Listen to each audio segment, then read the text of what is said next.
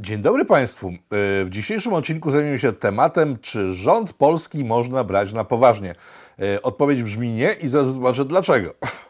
E, zaczęło się to w marcu tego roku, kiedy rząd ogłosił stan zagrożenia klęski żywiołowej. Wiecie o czym mówię? Mówię oczywiście o andemii, tak? Nie możemy o niej mówić jako o tylko jako endemik, gdyż oczywiście są wycinane te rzeczy z internetu, jeżeli nie są oficjalne, ale oficjalnie rząd powiedział o tym, że naciąga endemia i w związku z tym wprowadził restrykcje.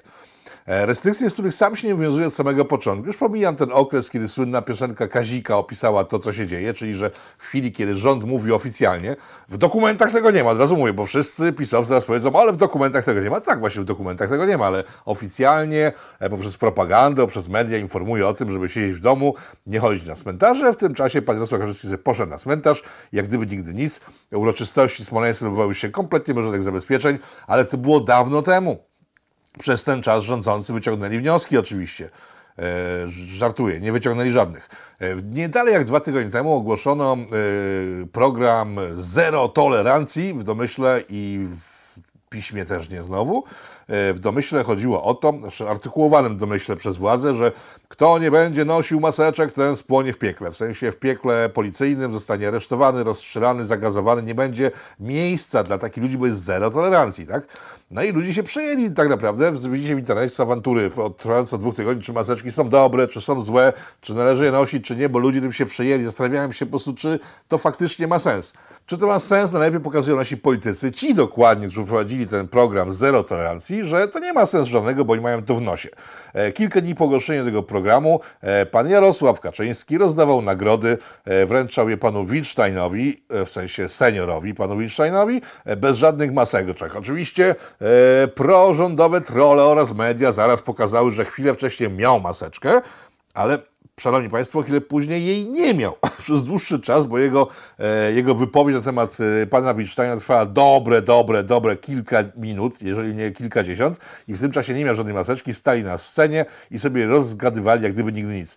Następnego dnia pan Dworczyk, minister tego rządu, co powiedział? Że pan Kaczyński popełnił ogromny błąd, łamiąc zasadę zero tolerancji? Nie powiedział, że jeśli ktoś jest w pracy, a rozdawanie nagród to jest praca, e, to może nie mieć maseczki. Tym samym mówiąc społeczeństwu, że jeśli ono jest w pracy, to jednak musi nosić maseczki, ale praca pana Kaczyńskiego jest ważniejsza od ich pracy, w związku z tym on nie musi nosić, a oni muszą. Co myśli sobie o tym społeczeństwo? No ja powiem, co ja o tym myślę, że w chwili, kiedy e, urzędnicy państwowi, urzędnicy partyjni, spójrzmy na to w ten sposób, e, są poza prawem, bo nie muszą go przestrzegać prawa, które sami wprowadzają, w sensie nie przepisami, bo tych przepisów nie ma. One są tylko rzucane w przestrzeń, a wymagają tego od ludzi, bo pierwszego dnia po tym, jak zero tolerancji zostało wprowadzone bezprawnie do prawa, którego nie ma, e, Policja pierwszego dnia zatrzymała 8 tysięcy osób, które nie miały maseczek. 8 tysięcy. Nie jak to było w kolejnych dniach, może ludzie się przestraszyli tych 8 tysięcy, zaczęli nosić maski, ale nie sądzę, szczerze mówiąc. I spójrzmy na to ze strony tego, jak działa państwo. Sądy przez y, pierwszą część pandemii, przez blisko pół roku nie działały, bo były pozamykane. W sensie były pootwierane, ale były pozamykane, bo oficjalnie były pootwierane, ale praktyce nie były prowadzone żadne rozprawy, gdyż y, pandemia, tak? No więc sądy nie działały. Nawarstwiło się masę rzeczy i kiedy te sądy zaczęły znowu teraz działać, to co robią? Dostają jednego dnia 8 tysięcy spraw do rozpatrzenia, czy ten facet nosił maseczkę, czy nie, czy to było zgodne z prawem, czy też nie. E, nie było zgodne z prawem zgłaszanie go do sądu, w związku z tym będą odrzucać wszystkie te sprawy, a ludzie, którzy zostali wezwani do sądu w związku z tym, że zgodnie z prawem, ale bezprawnie nie nosili maseczek, będą mogli zgłosić e, do sądu wnioski o to, żeby dostać odszkodowania za zgłoszenia do sądu. Ten poziom paranoi jest tak głęboki, że mało kto chyba w niego wierzy, ale tak się faktycznie dzieje. Państwo, które powinno zajmować się sprawami poważnymi, wymyśla ograniczenia, które nie mogą być przestrzegane, bo ludzie sami z siebie mają tej pandemii dosyć. I nawet jeśli by słuchali rządu, to nie mogą go słuchać, gdyż ten rząd jest niepoważny, tak? Bo jeżeli nie mogą pójść do szpitala do osoby bliskiej, która jest chora, bo nie mogą, tak? Takie są przepisy. Ale jednak widzą, że można pójść do szpitala, jeżeli osoba bliska jest chora, jeśli jest się urzędnikiem partyjnym, partii przewodzącej, rządzącej, nie wiem jeszcze jak długo, ale jednak w Polsce, no to myślą sobie, ej, a dlaczego właściwie mam przestrzegać przepisów, których nie przestrzegają ci, którzy te przepisy tworzą? I w ten sposób państwo traci wiarygodność w oczach obywateli. I to są kolejne liczne przykłady pokazujące, że nie można traktować poważnie rządu i jedyne, co może zrobić, to wprowadzać represje, które będą powodowały, że ten rząd będzie trzeba poważnie traktować, tylko że im więcej represji, tym mniej ten rząd będzie poważny, bo nikt nie będzie go poważnie traktował. I tak się koło zamyka. Spójrzmy sobie na przykład na sprawę szkolnictwa. Bo to jest tak, e, jest paraliż e, sądów. Już i bez pandemii po prostu. Bez andemii był nawet ten paraliż sądu, teraz po prostu jest doprowadzony już do, do, do granicy takiej, że teraz po prostu już, już nie działa. Tak? Jest paraliż sądownictwa. E, szpitale. Przez pół roku nasz e, rząd, w sensie nasz no, rząd, który rządzi, a przynajmniej wygląda na to, że chciałby wierzyć, ktoś, że on rządzi w kraju, w którym ma rządzić, e, nie zrobił nic.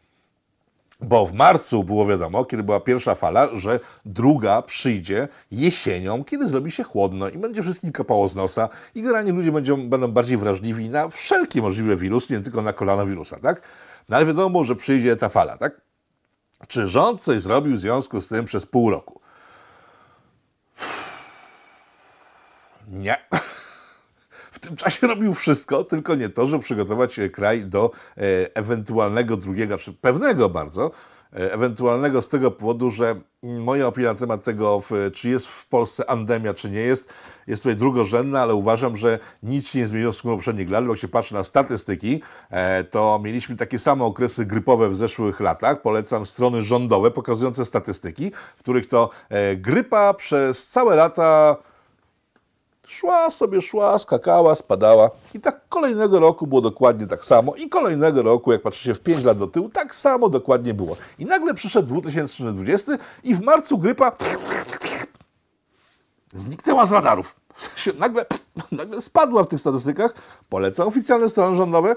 Być może koledzy z, z redakcji wkleją jakieś linki na dole albo grafiki do filmu. Nie wiem, jak to zrobią, ale tak właśnie jest na oficjalnych stronach y, rządowych. Czy grypę pokonaliśmy wreszcie po wielu latach, dekadach, stuleciach?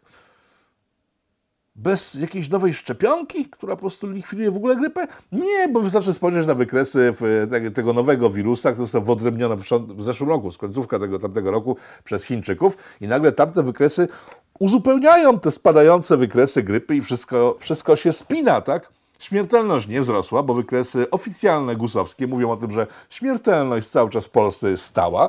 Mimo olbrzymiej pandemii to wszystko jest ciągle stałe. Okej. Okay. Zostawiam Państwu pod rozwagę. Ale w każdym razie, wracając do tematu szpitali, jeżeli brać na poważnie, że mamy tą straszną pandemię mordującą ludzi, od marca było wiadomo, że trzeba coś z tym zrobić, tak? Wiem, zbudować nowe szpitale, postawić polowe szpitale, przygotować ze szpitalami na, na przyjście drugiej fali straszliwej endemii, która zamorduje nas wszystkich jak dżuma w średniowieczu. E, w tym czasie nie zrobiono nic kompletnie. A teraz, kiedy przyszła ta mała pandemia, bo grypa w ciągu zeszłego roku miała 3 miliony 800 y, ofiar swoich, w sensie nieśmiertelnych, tylko zaatakowała 3 blisko 4 miliony Polaków. 3,8 oficjalna statystyka. Ja już nie mówię o tym, że statystyki w Polsce śmiertelności grypy są zerowe praktycznie, bo je nie liczymy. Tak? W Niemczech 34 tysięcy rocznie, a u nas 60 osób. No, to bym poddał pozostanowienie się jakimś, nie wiem, magikom z rządu, z Ministerstwa Zdrowia na przykład, że nie mają teraz czasu, bo walczą z pandemią, e, którą sami wywołali ale może byście skupili na to, żebyśmy mieli normalne statystyki, tak? No więc grypa miała 3,8 miliona ofiar, w sensie zarażonych w zeszłym roku. E, nasza pandemia ma 100 tysięcy. Mm, Okej. Okay. Ale pomijając to, nie zrobiono nic kompletnie, żeby się na nią przygotować. Szpitale w tej chwili są likwidowane, w sensie nie całe, tylko oddziały chirurgiczne, kardiologiczne, związane z rakiem i tak dalej, są czyszczone systematycznie z pacjentów na potrzeby nadchodzącej ogromnej fali wirusa drugiego. Czy to jest poważne ze strony państwa? Nie. Czy rząd można traktować poważnie? Nie sądzę, szczerze mówiąc. Więc mamy następny element układanki państwa. E, sądownictwo leży. E, szpitale przestały przyjmować ludzi naprawdę chorych i oni będą umierać. Zaraz ta fala, o której mówię, ten stały, stały poziom śmiertelności wzrośnie, ale nie z powodu tego, że umrą ci ludzie na andemię, tylko z powodu tego, że ci wszyscy ludzie potrzebują normalnego leczenia na serce, na raka, na cokolwiek, po prostu pomierają w domach, tak? I bo ta fala po prostu wzrośnie.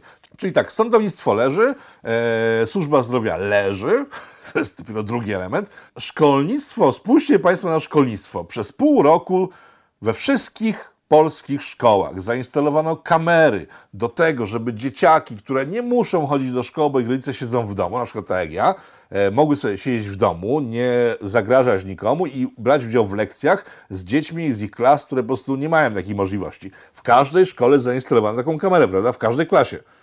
No nie, nie zainstalowano. Przez pół roku nie wpadnięto na to? No, nie wpadnięto na to. Szkolnictwo. Szkoły nie są zamykane. Teoretycznie nie, ale sam znam wiele przypadków dzisiaj, kiedy ludzie siedzą na kwarantannach, ja sam siedziałem przez jakiś czas, mimo że szkoła nie jest zamknięta, to dzieci do szkoły nie chodzą. Całe szkoły są tak zamykane w całej Polsce. E, oficjalnie nie są zamknięte, a w praktyce są zamknięte. Czy pamiętacie Państwo luty, marzec tego roku, kiedy to wszystko się zaczęło? E, wiele osób, wiele z Państwa pewnie też bluzga na nauczycieli i na szkoły, że nie były przygotowane do tego, co się stało i nauczanie domowe było bardzo słabe, tak?